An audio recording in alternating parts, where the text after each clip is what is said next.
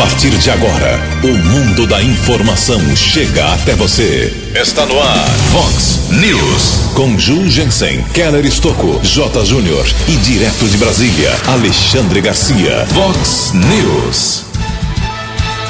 Frente fria de alta intensidade deve ainda chegar hoje aqui à nossa região. Secretaria de Ação Social toma medidas para proteger moradores de rua. Governo Federal e Câmara dos Deputados revertem vetos e servidores ficam sem reajustes até o ano que vem.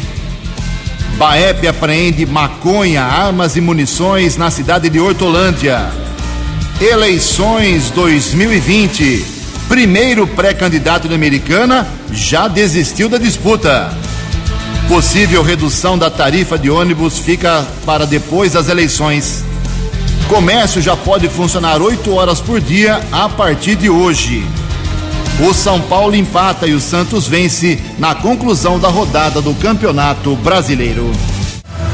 Olá, muito bom dia, Americana. Bom dia, região. São 6 horas e 32 minutos desta sexta-feira, dia 21 de agosto de 2020. Estamos no inverno brasileiro e esta é a edição 3295 aqui do nosso Vox News. Tenham todos uma boa sexta-feira, um excelente final de semana para todos vocês.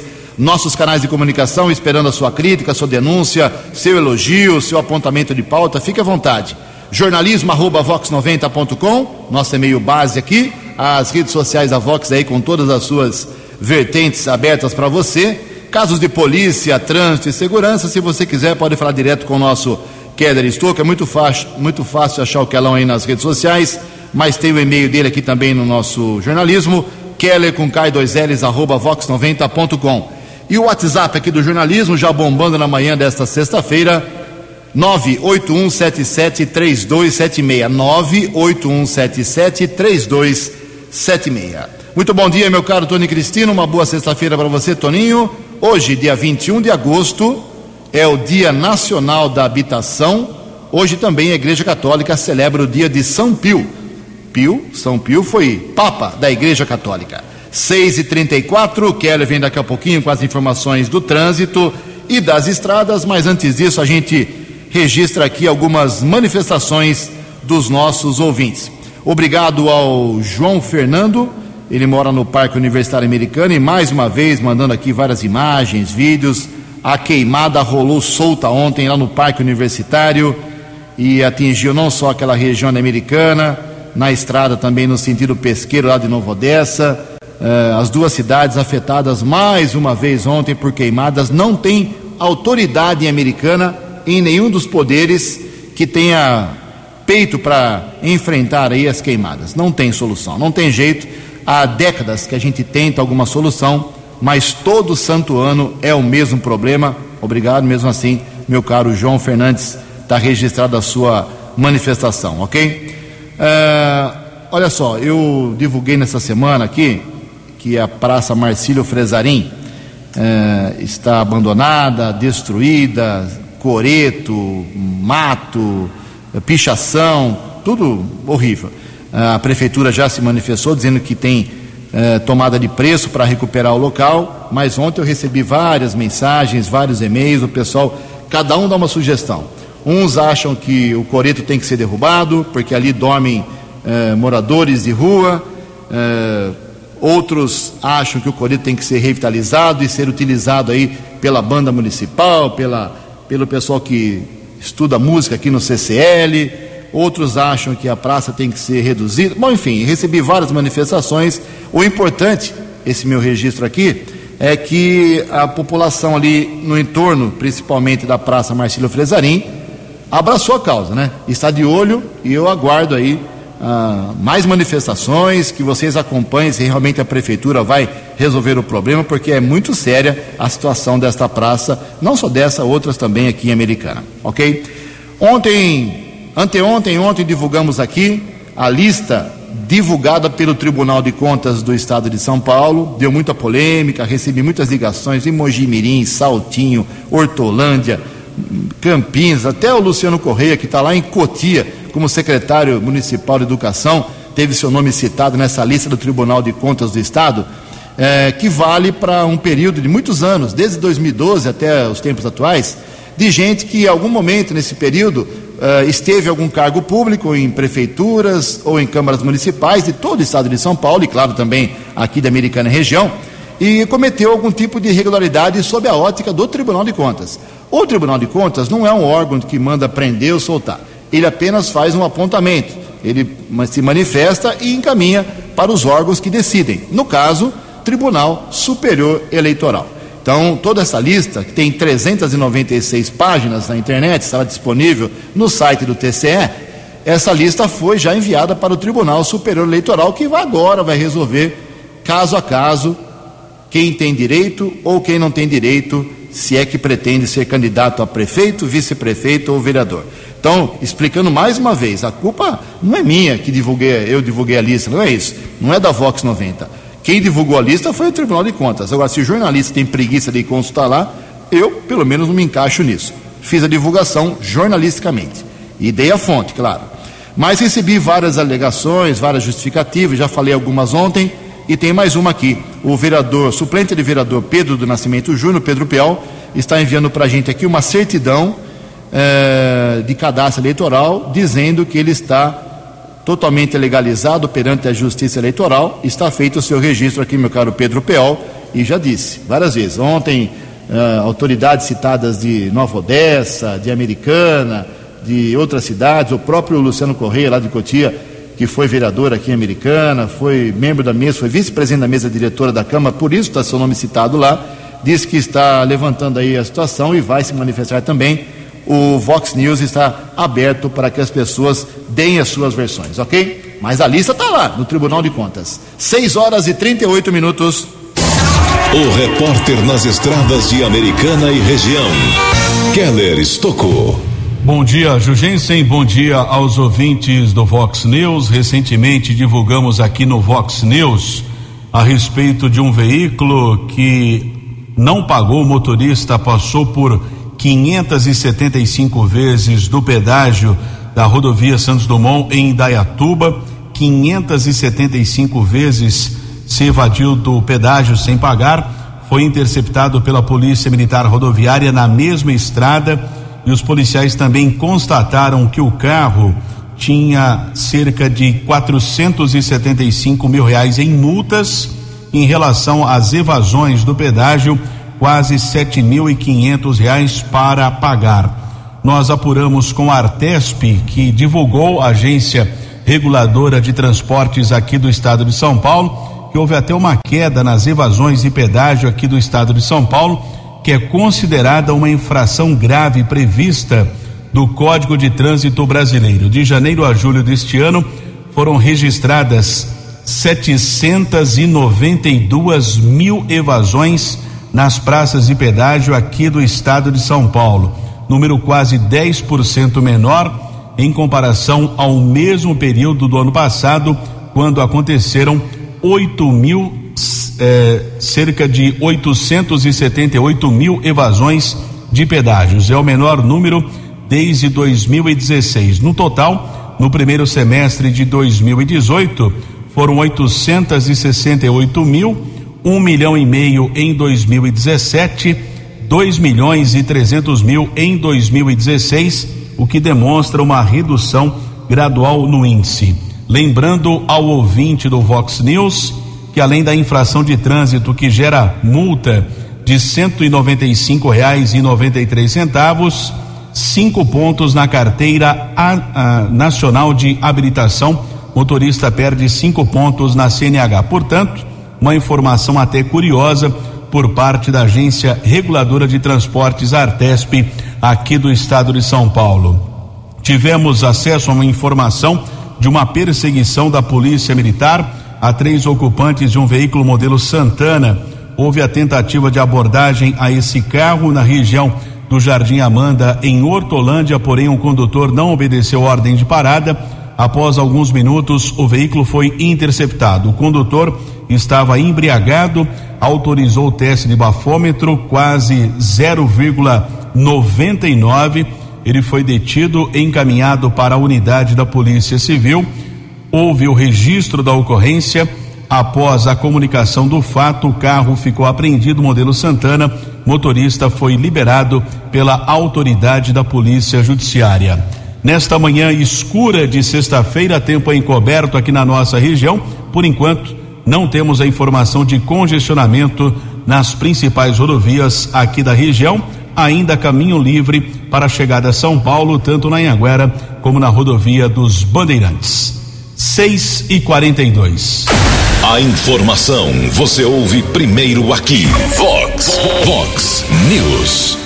Obrigado, Keller. 6 horas e 42 minutos. Atualizando aqui na manhã desta sexta-feira, mais uma semana aqui em que chegamos ao fim, praticamente ao fim, com os números, com as estatísticas positivas e negativas do Covid-19 aqui na nossa microrregião americana, Santa Bárbara do Oeste e Nova Odessa. Ontem eu falo sempre que uma morte já significa uma tragédia, né? Mas perante seis, sete, dez mortes por dia que tivemos já registros aqui na microrregião em semanas atrás, então quando morre uma pessoa, apenas duas, a gente fica até menos uh, tenso com a situação. Então ontem tivemos uma morte registrada, confirmada aqui em Americana, uma mulher de 42 anos morreu por covid 19, ela tinha comorbidade, ela era cardiopata.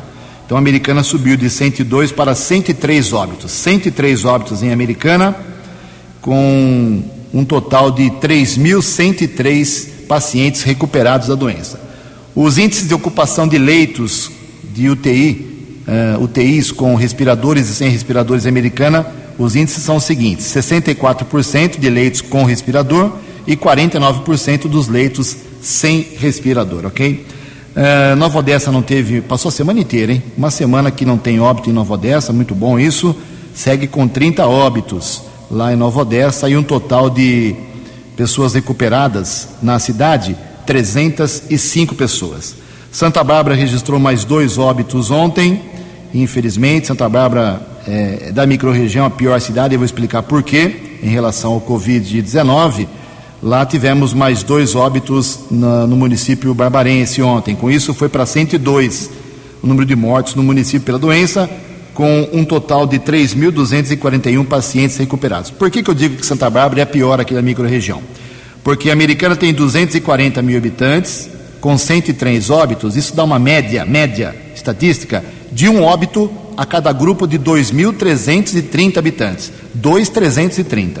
Nova Odessa tem 60 mil habitantes, com 30 óbitos, uma média de um óbito a cada 2 mil eh, moradores. Agora, Santa Bárbara, tá, o grupo é menor. Tem 102 óbitos, uma população de 200 mil moradores.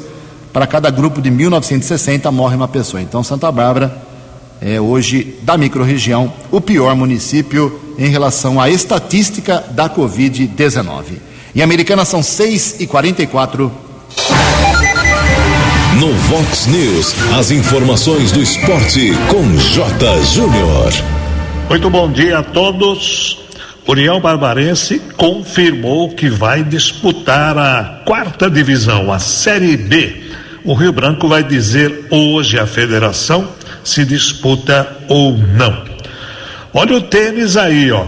Os eventos de tênis começam a voltar pelo mundo, hein? Nesse fim de semana teremos o início do Masters de Cincinnati, nos Estados Unidos. Ontem, pela Série A2 do Paulista, no clássico do ABC, sete gols, hein? São Caetano quatro, São Bernardo três. Pelo Brasileirão, Santos ganhou do esporte, o Vasco derrotou o Ceará, 3 a 0, líder agora o Vasco e com um jogo a menos. E o São Paulo estava perdendo para o Bahia.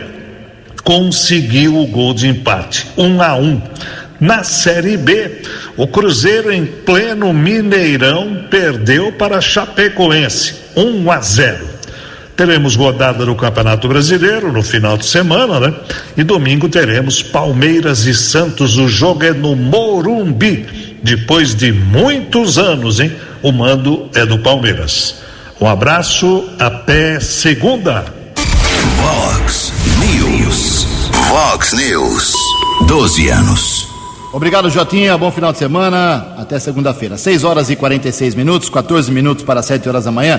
Daqui a pouco tem a previsão do tempo aqui com os institutos aqui que estão falando sobre a frente fria, mas todo mundo está sabendo, estamos divulgando aqui faz tempo, que era para chegar hoje, deve chegar ainda ao longo do dia, uma frente fria muito intensa uh, aqui no nossa, na nossa região e por isso há uma preocupação muito grande com os moradores de rua. E o secretário municipal de Ação Social e Desenvolvimento Humano, pastor Ailton Gonçalves, eh, tomou algumas medidas junto aí com outros setores da administração. É isso mesmo? Bom dia, pastor. Ju Jensen, eh, a Secretaria de Ação Social, a, o Fundo Social de Solidariedade, juntamente com o Serviço Especializado de Abordagem Social, preocupados com a onda de frio que já está chegando aqui na região, estamos intensificando a ação para ajudar, para auxiliar as pessoas em situação de rua que estão mais vulneráveis a, a, esse frio intenso que se aproxima de nossa região. Assim, o Fundo Social já colocou à disposição mais cobertores, mais de 100 cobertores o nosso abrigo emergencial, que funciona provisoriamente nas dependências da Igreja Presbiteriana, tem capacidade para acolher até 100 pessoas. Nunca chegamos a 70, agora com esse frio, a, a, a, aumentou de forma considerável o abrigamento ali de pessoas em situação de rua e especialmente o serviço de abordagem social está trabalhando intensamente para tentar é, levar as pessoas em situação de rua para os abrigos. Então, a Secretaria de Ação Social, o Serviço de Abordagem, o Fundo Social, a sociedade como um todo estão atentos aí para ajudar aquelas pessoas que mais precisam, é, principalmente agora com essa onda de frio que já fomos alertados pela, pela Defesa Civil, pela Secretaria Nacional de Ação Social para a gente atuar é, intensamente no sentido de prestar auxílio aos moradores de rua. Então, a Americana está preparada para isso. Nós temos um abrigo hoje. Se você é, encontrar qualquer pessoa na rua, pode encaminhá-lo para a rua 12 de novembro 308, um abrigo emergencial com capacidade para atender até 100 pessoas. Obrigado. Nós é que agradecemos, pastor. Então, a Igreja Presbiteriana fica ali na rua 7 de setembro, com a 12 de novembro. Tem um abrigo lá. Se você conhece algum morador de rua, indique para ele esse abrigo, indique o Fundo Social. A americana está preocupada com isso, como disse agora o pastor Ailton Gonçalves. Olha só, são 6 horas e 49 minutos. O frio intenso não chegou ainda com tudo aqui na região, mas em alguns pontos do Brasil já chegou. É isso mesmo, Keller Estocco? Exatamente, Ju. Ontem à noite, Serra Catarinense registrou neve. O fenômeno foi visto em Bom Jardim da Serra por volta das oito e meia da noite. Também temos registro de neve desde a tarde de ontem em algumas cidades do Rio Grande do Sul. Em Santa Catarina, foi o primeiro registro de neve neste ano, de acordo com informações de alguns órgãos de meteorologia. Para se ter uma ideia, em relação à temperatura mínima, foi registrada de menos 3 às 9 da noite, pouco depois, às nove e meia da noite, no centro de São Joaquim, temperatura era de menos 4. Nesse instante, temos a informação também de São Joaquim, temperatura de menos 5 graus, sensação térmica de menos 10 lá em Santa Catarina. Também temos o registro de temperaturas negativas em várias cidades do Rio Grande do Sul e também neva, só que de uma maneira de menor intensidade em algumas cidades do interior do estado do Paraná. Aqui no estado de São Paulo está descartada a possibilidade de neve, mas como já divulgamos ao longo aqui da programação Vox, tem o alerta da Defesa Civil de baixas temperaturas. Para a nossa região, o frio intenso deve ser registrado na próxima madrugada, ou seja, de sexta para sábado, com mínimas inferiores a 10 graus. 6 e 51. Obrigado, Kelly. Faltando nove minutos para 7 horas da manhã. Daqui a pouco tem a previsão do tempo completa, mas só adiantando. Aqui na Vox, 13 graus. No Vox News, Alexandre Garcia. Bom dia, ouvintes do Vox News. O Supremo continua se metendo no Poder Executivo e no Legislativo também. Né? Agora, com essa história aí de eh, governo não pode fazer lista de pessoas suspeitas, né? Na verdade, eh, o ministro da Justiça demitiu o diretor do, do setor que fez essa lista aí de antifascista. O, engraçado que o antifascismo é exatamente o fascismo, né? E ah, foi, são rótulos, né? Não adianta botar rótulos se o conteúdo é, é outro. Então, mais uma vez, o Supremo que não foi eleito para administrar o país se mete na administração do país. Tampouco foi eleito para fazer leis. Esses são os deputados e senadores. E está se metendo a legislar. Como foi essa história, essa tentativa do ministro Faquim, vice-presidente da Justiça Eleitoral, de querer inventar um abuso do poder religioso, que não está na lei. Né? Assim como o ministro Alexandre de Moraes sugere que o Supremo é uma espécie de moderador quando há tirania da maioria. Isso também não está na Constituição, que seja a atribuição do Supremo. Então está muito, muito estranho, não é apenas, não é o Poder Judiciário, né? É, é, o Supremo, que nos está tá nos deixando com, não é insegurança jurídica, é insegurança institucional. De Brasília para o Vox News, Alexandre Garcia. Vox News. Obrigado, Alexandre. 6 horas e 53 minutos, 7 minutos para 7 horas da manhã. A partir de hoje, a nossa região, que está já quase duas semanas na fase amarela do Plano São Paulo, da quarentena, uh, o, muitos segmentos aí podem aumentar de 6 para 8 horas o atendimento diário. Isso é muito bom para dar uma uh, otimizada na, na economia. Então, comércio de rua, shopping center barbearias, salões de beleza, academias de ginástica, tudo aí de acordo com cada município, cada município faz aí o fracionamento ou não dessas oito horas, é bom você se informar aí na sua cidade. Então, você que é comerciante, você que tem um estabelecimento, nessa, nesse grupo da fase amarela, hoje, a partir de hoje, oito horas por dia. Mas quem traz mais informações sobre essa mudança importante é a jornalista Tereza Klein.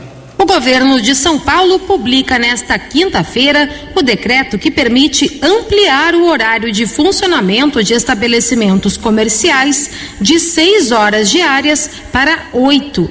A medida vale para cidades que estão na fase amarela do Plano São Paulo.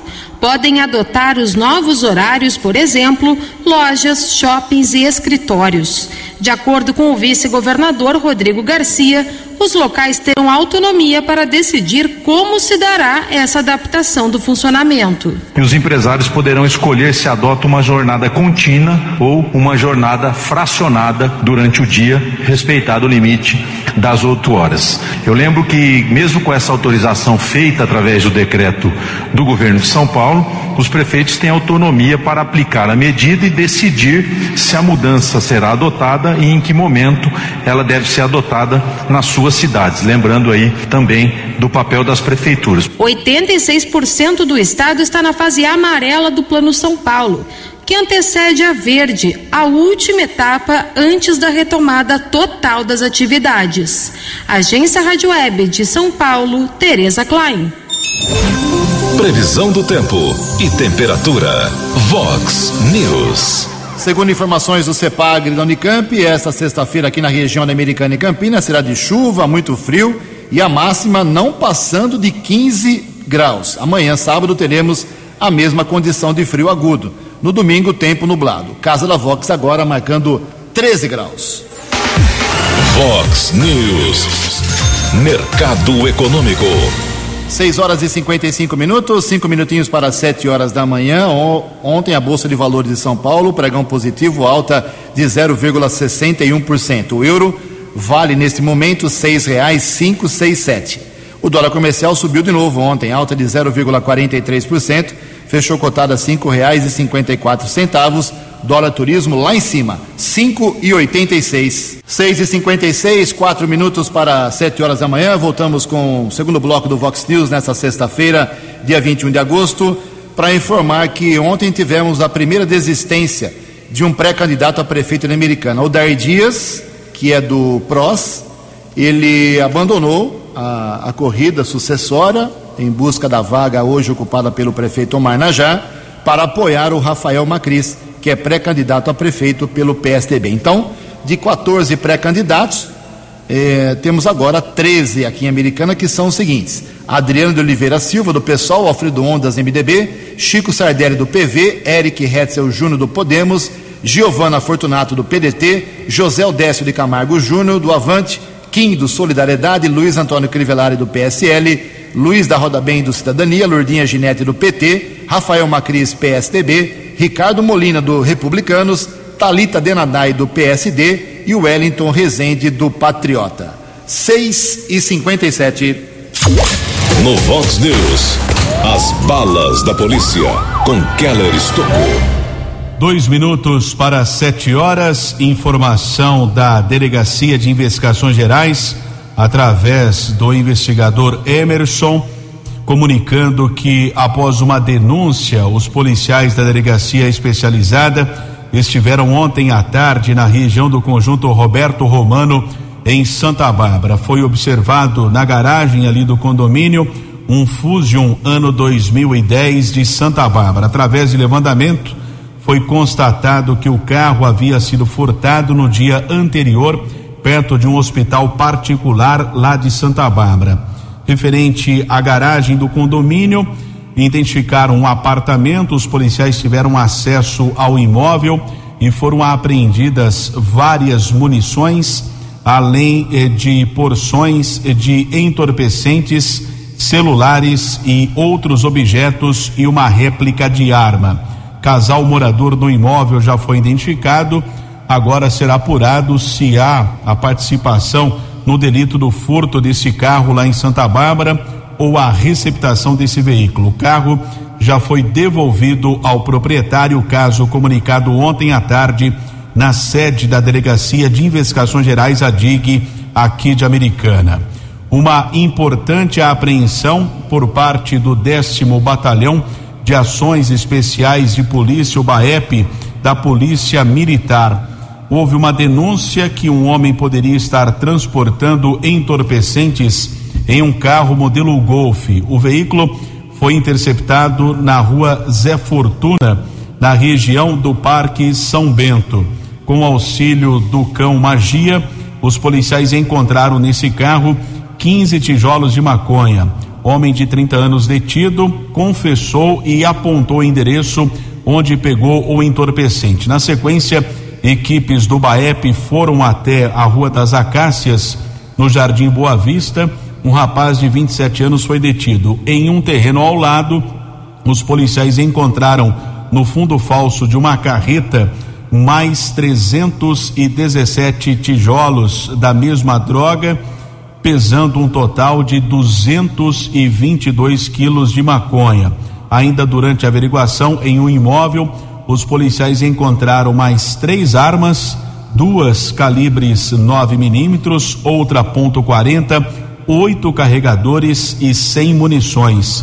Os dois homens detidos foram encaminhados para o plantão de polícia, autuados em flagrante, já transferidos para a unidade prisional de Sumaré. Agora há pouco também nós recebemos uma informação, ainda são poucos detalhes, mas acontece uma operação aqui na região envolvendo dois batalhões do BAEP, ou seja, são duas unidades de tropa de elite da Polícia Militar. O primeiro pelotão de Campinas, o décimo da região de Piracicaba, que envolve aqui municípios da região de Americana e o Ministério Público. Ainda não foram divulgados eh, detalhes desta ação que acontece em municípios aqui da nossa região.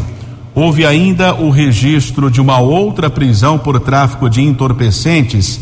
Aconteceu na região da Avenida da Saúde, aqui em Americana. Uma equipe de escolta do 19 Batalhão da Polícia Militar abordou um carro modelo Onix na Avenida Saúde, ali perto do hospital, Cabo Ciritelli, Cabo Lima, Cabo Tiago e Soldado Altair. Motorista de aplicativo e o passageiro foi feita uma averiguação, foi encontrada uma pedra de crack, uma porção considerada grande do entorpecente. O passageiro assumiu ser o dono do entorpecente. Na sequência, os policiais foram até a casa dele no Jardim Boer. Foram encontradas outras porções de drogas, pesando quase um quilo. O rapaz disse que estava armazenando a droga para um homem receberia mil reais, porém não apontou endereço nem mesmo o nome desse suposto traficante. Rapaz de 34 anos foi levado para a Polícia Civil aqui de Americana, autuado em flagrante, já transferido também para a cadeia de Sumaré.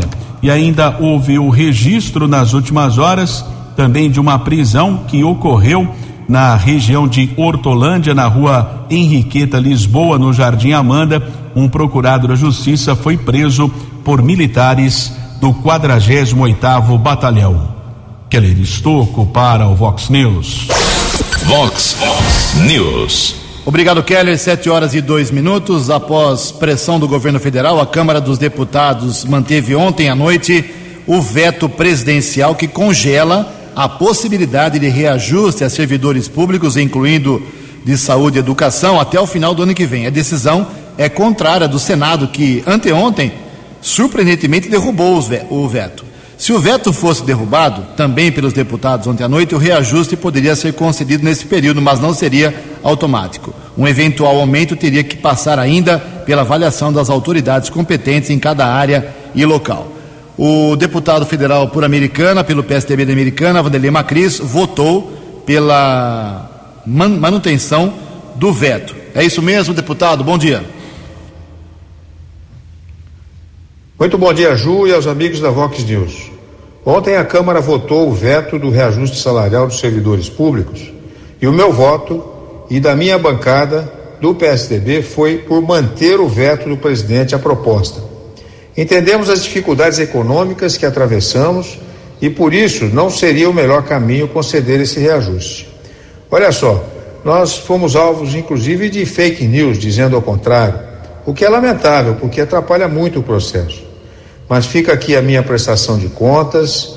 Votei por manter o veto do presidente, assim como do meu partido, por entender que o impacto de 119 bilhões de reais que a medida traria ao país poderia prejudicar a prestação de serviço em todas as áreas, inclusive prioritárias nesse período dramático de enfrentamento à pandemia e de atendimento às pessoas por ela afetadas.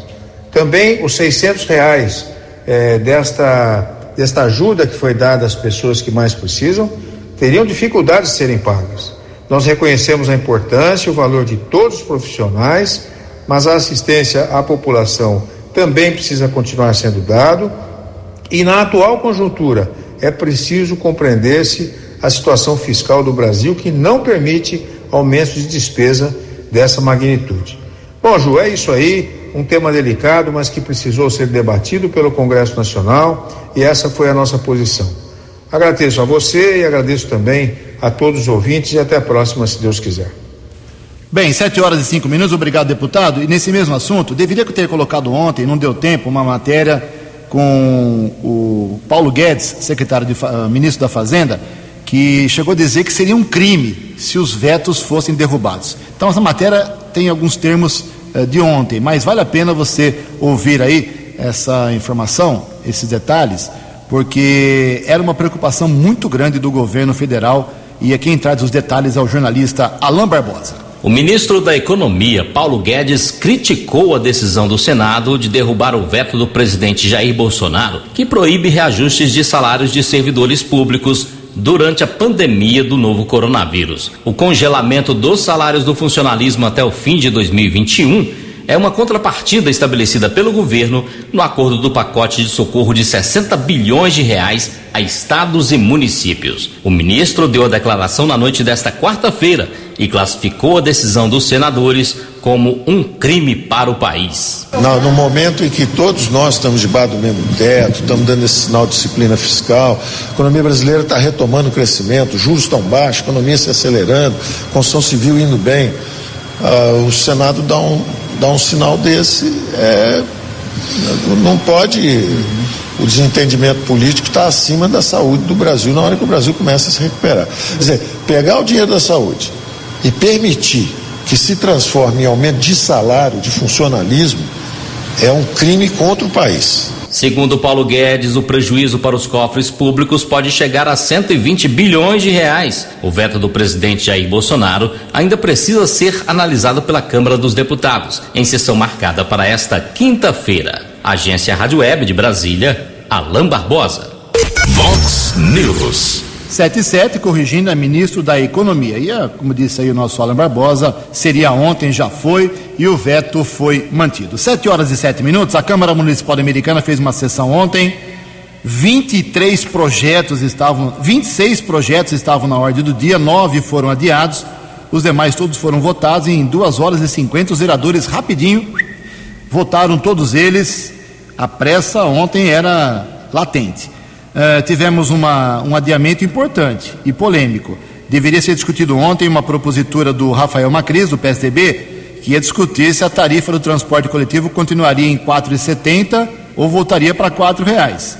Aí o Alfredo Ondas, que é o líder do prefeito na Câmara, pediu adiamento 90 dias. Então, esse assunto da tarifa, meu amigo, só vai ser discutido na primeira sessão depois da eleição, dia 20 de novembro. Ou seja, a tarifa não vai mudar aqui no transporte coletivo de Americana. E teve uma, uma briguinha ontem meio feia lá na, na Câmara Municipal entre o Walter Amado, o Alfredo Ondas e o Pedro Peol. Baixaram o nível. 7 horas e 8 minutos. No Vox News, Alexandre Garcia. Olá, estou de volta no Vox News. Ontem eu participei de quatro horas de conversa e eu não era o mediador, eu fui convidado a participar. Eu era um calouro, um aprendiz, um estagiário perto dos quatro grandes juristas desse país: Modesto Carvalhosa, professor Adilson Dalari, o desembargador Carlos Thompson Flores, ex-presidente do Tribunal Federal de Porto Alegre, e o jurista Ives Gandra Martins. Né? O mediador foi um ex-constituinte, ex-ministro da Casa Civil do presidente Sarney, Luiz Roberto Ponte, da Sociedade de Engenharia eh, do Rio Grande do Sul. Está lá no, no YouTube da Sociedade de Engenharia para quem quiser ver. Um, um, debate sobre o papel do Supremo, que está desequilibrando o equilíbrio entre os três poderes, está avançando sobre o legislativo, sobre o executivo, não foi eleito para isso. E não é isso que está na Constituição como, como missão, como funções da Suprema Corte. Está tendo decisões políticas, ativismo político, ativismo judiciário, eh, extrapolando quase tudo. Como diz o, o jurista, como disse o jurista Ives Gandra Martins, o Supremo tem que tomar cuidado para não esticar ainda mais a corda que ela pode arrebentar. Vocês lembram que pediu o telefone celular do presidente da República? Imagina se o presidente da República não dá o telefone celular. Pediram para o Senado tirar o presidente do Senado, Renan Calheiro. O Senado não tirou. O, o Supremo é que teve que voltar atrás.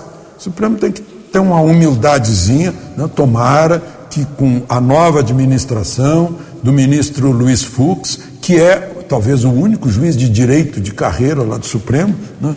que, que dê um, uma ordem na casa em que haja a humildade de recuar daquilo que vem sendo feito.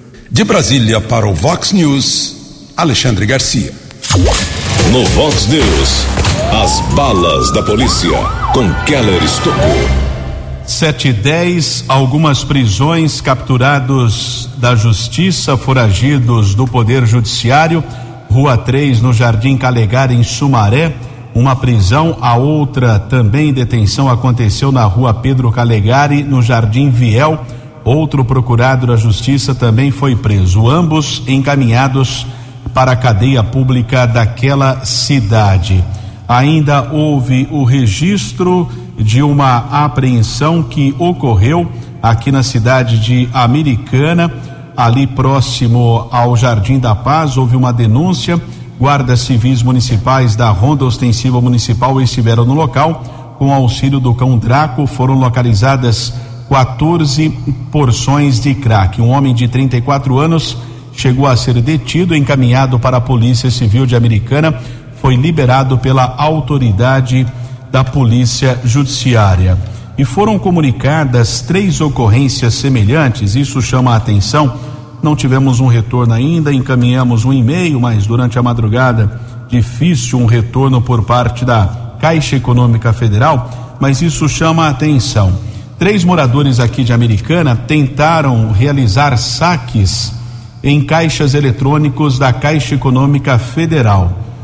Dois saques da agência da Praça 15 de Novembro e um outro da Avenida Silos. Na Avenida Silos, uma mulher tentou efetuar o saque de 1.300, foi debitado na conta, mas cadê o dinheiro?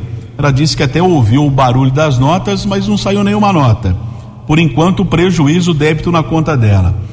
Também um rapaz de 24 anos fez o mesmo procedimento, tentou sacar 500 reais da agência da Praça 15 de Novembro, não conseguiu, debitado na conta. E uma outra mulher de 28 anos tentou eh, realizar um saque de 1.630 reais, o dinheiro também não saiu. Agora foram feitas as comunicações da Polícia Civil e os correntistas pretendem ser ressarcidos por enquanto desse prejuízo que sofreram nas últimas horas, já que o dinheiro não saiu das máquinas.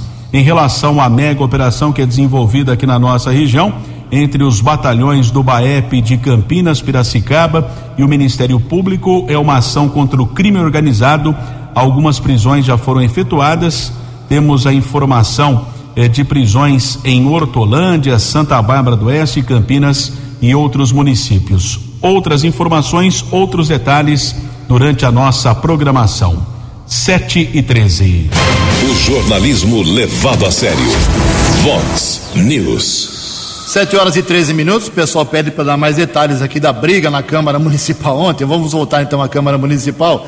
A discussão entre o Walter Amado, o Alfredo Ondas e o Pedro Peol não foi nem tanto pelo, pelo conteúdo do, das proposituras, mas sim pela forma como o Walter é, se manifesta na sessão. Ele é muito ácido, ele é muito contundente, grita, fica nervoso, a veia do pescoço salta. Aí algumas pessoas não gostam. E o Alfredo Ondas ficou irritado ontem com as considerações que ele fez sobre a Comissão de Justiça, o Ondas que preside a Comissão de Justiça, e o Pedro Peol ficou irritado com o Walter Amado, porque o Walter relacionou o Pedro Peol ao ex-prefeito caçado de Americana, Diego Denadá. E o pau torou por uns 15 minutos, mais ou menos, na sessão da Câmara de Americana. Também ontem tinha um projeto que estava pautado ontem, que autorizava o prefeito a criar aqui em Americana o serviço de mototáxi. O Walter Amado pediu adiamento por três meses, só volta a discutir eh, esse assunto lá em novembro. São 7 horas e 14 minutos, 7 e 14 quando é que os alunos voltarão às aulas? O governo delegou para cada município esta decisão. Informações com o Ricardo Rodrigues. As prefeituras municipais do estado de São Paulo terão autonomia para adiar o retorno às aulas presenciais. A previsão é que as escolas possam reabrir parcialmente para aulas de recuperação a partir de 8 de setembro, nas cidades que já estiverem há pelo menos 28 dias na fase amarela do Plano São Paulo. Mas o vice-governador Rodrigo Garcia confirmou que os prefeitos que acharem cedo para isso podem postergar a reabertura das escolas. Lembrando também o papel e a autonomia das prefeituras, com base nas suas vigilâncias sanitárias locais, para a definição de normas mais restritivas, é, conforme já estabelecido pelo nosso Plano São Paulo, lembrando sempre o papel complementar das prefeituras nesse processo. A partir do dia 8 de setembro, a retomada atenderia apenas alunos com mais dificuldade de aprendizado em atividades de reforço. A retomada efetiva, mas ainda gradual e restrita do calendário letivo é prevista para 7 de outubro. Nesta primeira etapa, na educação infantil e nos anos iniciais do ensino fundamental, o limite máximo é de até 35% dos alunos em atividades presenciais. Para os anos finais do ensino fundamental e ensino médio, o limite máximo é de 20%. Na última terça-feira, o prefeito de São Paulo, Bruno Covas, já havia adiantado que a capital não seguiria esse cronograma. Agência Rádio Web de São Paulo, Ricardo Rodrigues. Obrigado, Ricardo. 7 horas e 16 minutos, 7 e 16. Só registrar aqui mais algumas mensagens de ouvintes do Vox News. Obrigado aqui a nosso ouvinte, deixa eu pegar o nome dela certinho aqui, a Pan. Ô Pan, obrigado pela sua pelo seu texto aqui. Ela está dizendo o seguinte: ela mora no Jardim Boé e todos os dias o pessoal passa naquela avenida lá, é a Avenida Unitica, que corta lá a rua Orlando Sante e também Antônio Pinto Duarte. Ela explica que eles passam na ida e na volta, fazendo aquela rotatória toda em frente da, da concessionária para voltar para o Boé. Enfim, o que eles querem lá é reforçar a sinalização de pare na rua, porque tem motorista que não respeita a sinalização atual, que é deficitária, para quem tem preferência na rotatória. Então está uma bagunça lá o trânsito. Essa reclamação já recebi também na semana passada. E o nosso ouvinte aqui tradicional, João Leonardo Spigolon, parabenizando o, T, o TCE, o Tribunal de Contas do Estado, em relação à lista que divulgamos aqui das pessoas que supostamente possam ter problemas em todo o estado de São Paulo com as suas contas uh, desde 2012. Uma informação também importante: a americana conseguiu uh, mais um período de CND, que é a certidão negativa de débito pode contratar por mais um período. Rapidamente, cara, vi uma matéria na, na, nas redes sociais e também nos sites. Uh, o índice de violência, mesmo com a pandemia, cresceu um pouco, né?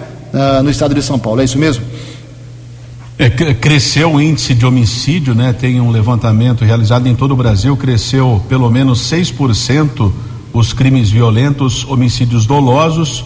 Agora, o que está chamando a atenção do último levantamento da Secretaria de Segurança Pública do Estado, essa informação está no site da Secretaria, é que houve um aumento considerável em relação à violência sexual, casos de estupro. Em Americana, houve o registro de pelo menos 18 casos em seis meses houve um aumento em todo o estado de São Paulo. Obrigado, Keller. 7 horas 18 minutos. Você acompanhou hoje no Vox News. Frente fria de alta intensidade deve chegar ainda hoje aqui à nossa região. Secretaria de Ação Social toma medidas para proteger moradores de rua. PAEP apreende maconha, armas e munições em Hortolândia.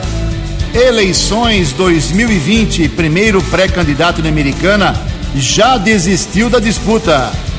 Possível redução da tarifa de ônibus fica somente para depois das eleições. Comércio já pode funcionar oito horas por dia a partir de hoje. Governo Federal e Câmara dos Deputados revertem vetos e servidores ficam sem aumento salarial, salarial até o final de 2021. São Paulo empata e Santos vence na conclusão da rodada do Campeonato Brasileiro. Você ficou por dentro das informações de Americana, da região, do Brasil e do mundo. O Vox News volta segunda-feira.